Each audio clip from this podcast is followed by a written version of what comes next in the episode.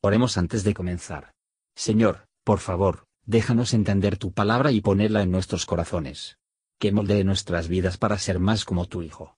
En el nombre de Jesús preguntamos. Amén. Capítulo 20 Y llegaron los hijos de Israel, toda la congregación, al desierto de Sin, en el mes primero, y asentó el pueblo en Cades. Y allí murió María, y fue allí sepultada. Y como no hubiese agua para la congregación, juntáronse contra Moisés y Aarón.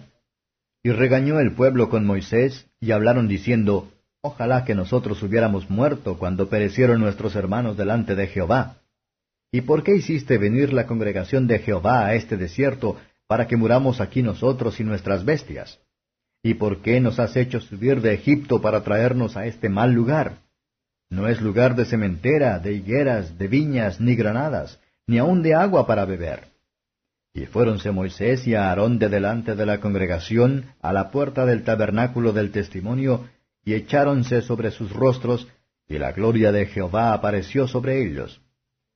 Y habló Jehová a Moisés diciendo, Toma la vara y reúne la congregación, tú y Aarón tu hermano, y hablad a la peña en ojos de ellos, y ella dará su agua, y les sacarás aguas de la peña, y darás de beber a la congregación y a sus bestias. Entonces Moisés tomó la vara de delante de Jehová, como él le mandó. Y juntaron Moisés y Aarón la congregación delante de la peña, y díjoles, Oíd ahora, rebeldes, ¿os hemos de hacer salir aguas de esta peña? Entonces alzó Moisés su mano, e hirió la peña con su vara dos veces, y salieron muchas aguas, y bebió la congregación y sus bestias. Y Jehová dijo a Moisés y a Aarón, Por cuanto no creísteis en mí para santificarme en ojos de los hijos de Israel, por tanto, no meteréis esta congregación en la tierra que les he dado. Estas son las aguas de la rencilla, por las cuales contendieron los hijos de Israel con Jehová, y él se santificó en ellos. Y envió Moisés embajadores al rey de Edom desde Cades. Así dice Israel tu hermano, Tú has sabido todo el trabajo que nos ha venido, cómo nuestros padres descendieron a Egipto y estuvimos en Egipto largo tiempo, y los egipcios nos maltrataron y a nuestros padres. Y clamamos a Jehová, el cual oyó nuestra voz, y envió ángel, y sacónos de Egipto, y he aquí estamos en Cades, ciudad al extremo de tus confines. Rogámoste que pasemos por tu tierra, no pasaremos por labranza, ni por viña, ni beberemos agua de pozos por el camino real iremos, sin apartarnos a la diestra ni a la siniestra, hasta que hayamos pasado tu término. Y Edom le respondió, No pasarás por mi país, de otra manera saldré contra ti armado. Y los hijos de Israel dijeron, Por el camino seguido iremos, y si bebiéremos tus aguas, yo y mis ganados, daré el precio de ellas, ciertamente sin hacer otra cosa, pasaré de seguida. Y él respondió, no pasarás. Y salió Edom contra él con mucho pueblo y mano fuerte. No quiso pues Edom dejar pasar a Israel por su término, y apartóse Israel de él. Y partidos de Cades los hijos de Israel, toda aquella congregación, vinieron al monte de Or. Y Jehová habló a Moisés y a Aarón en el monte de Or, en los confines de la tierra de Edom, diciendo, Aarón será reunido a sus pueblos, pues no entrará en la tierra que yo di a los hijos de Israel, por cuanto fuisteis rebeldes a mi mandamiento en las aguas de la rencilla. Toma a Aarón y a Eleazar su hijo, y hazlos subir al monte de Or, y haz desnudar a Aarón sus vestidos, y viste de ellos a Eleazar su hijo, porque Aarón será reunido a sus pueblos, y allí morirá. Y Moisés hizo como Jehová le mandó, y subieron al monte de Or a ojos de toda la congregación. Y Moisés hizo desnudar a Aarón de sus vestidos, y vistiólos a Eleazar su hijo. Y Aarón murió allí en la cumbre del monte, y Moisés y Eleazar descendieron del monte. Y viendo toda la congregación que Aarón era muerto, hicieronle duelo por treinta días todas las familias de Israel. Comentario de Mateo Henry Números capítulo 20. Versos 1 a 13. Después de treinta y ocho años de residencia tedioso en el desierto, los ejércitos de Israel avanzaron hacia Canaán Nuevo. No había agua para la congregación. Vivimos en un mundo que quiera y donde quiera que estemos, debemos esperar para reunirse con algo para poner a salir. Es una gran misericordia tener un montón de agua, una misericordia que, si encontramos la falta de, deberíamos poseer más el valor de.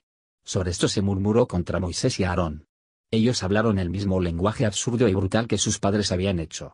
Hizo su crimen peor, que habían dolido tanto tiempo para que el descontento y recelos de sus padres, sin embargo, aventurarse en los mismos pasos. Moisés debe una vez más, en nombre de Dios, di el agua de una roca para ellos. Dios es tan capaz como siempre para abastecer a su pueblo con lo que es necesario para ellos. Pero Moisés y Aarón actuaron mal.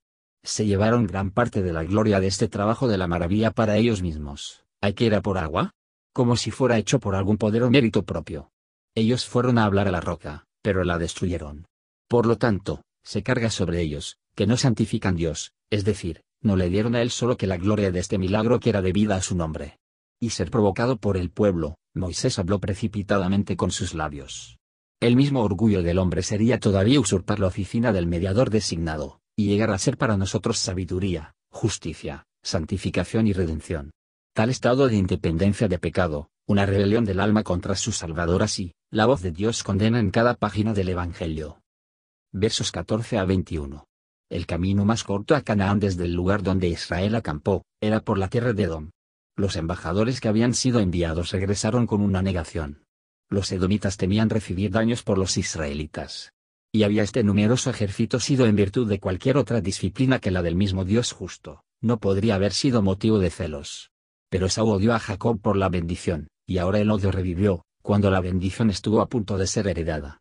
No debemos pensar que es extraño, si las solicitudes razonables serán negadas por hombres perversos, y si aquellos a quienes Dios favore ser ofendidos por los hombres.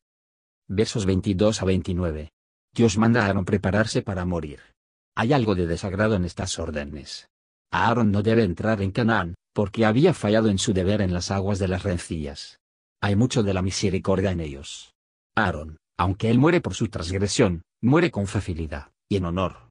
Él está unido a su pueblo, como el que muere en los brazos de la gracia divina. Hay mucha significación en estas órdenes. Aarón no debe entrar en Canaán, para mostrar que el sacerdocio levítico no pudo sacar nada perfecto, que se debe hacer mediante la incorporación de una mejor esperanza. Aarón somete y muere en el método y la forma designada, y, por algo que aparece, la mayor cantidad de alegría, como si hubiera ido a la cama. Fue una gran satisfacción a Aarón a ver a su hijo, que tenía él en estima, preferido, y su oficina preservada y asegurado, sobre todo, de ver en esto una figura del sacerdocio eterno de Cristo. Un buen hombre se desean, si fuera la voluntad de Dios, no a sobrevivir a su utilidad. ¿Por qué debemos codiciar a continuar por más tiempo en este mundo, que si bien podemos hacer algo de servicio en él a Dios y a nuestra generación? Gracias por escuchar y si te gustó esto, suscríbete y considera darle me gusta a mi página de Facebook y únete a mi grupo Jesús Answers Prayer.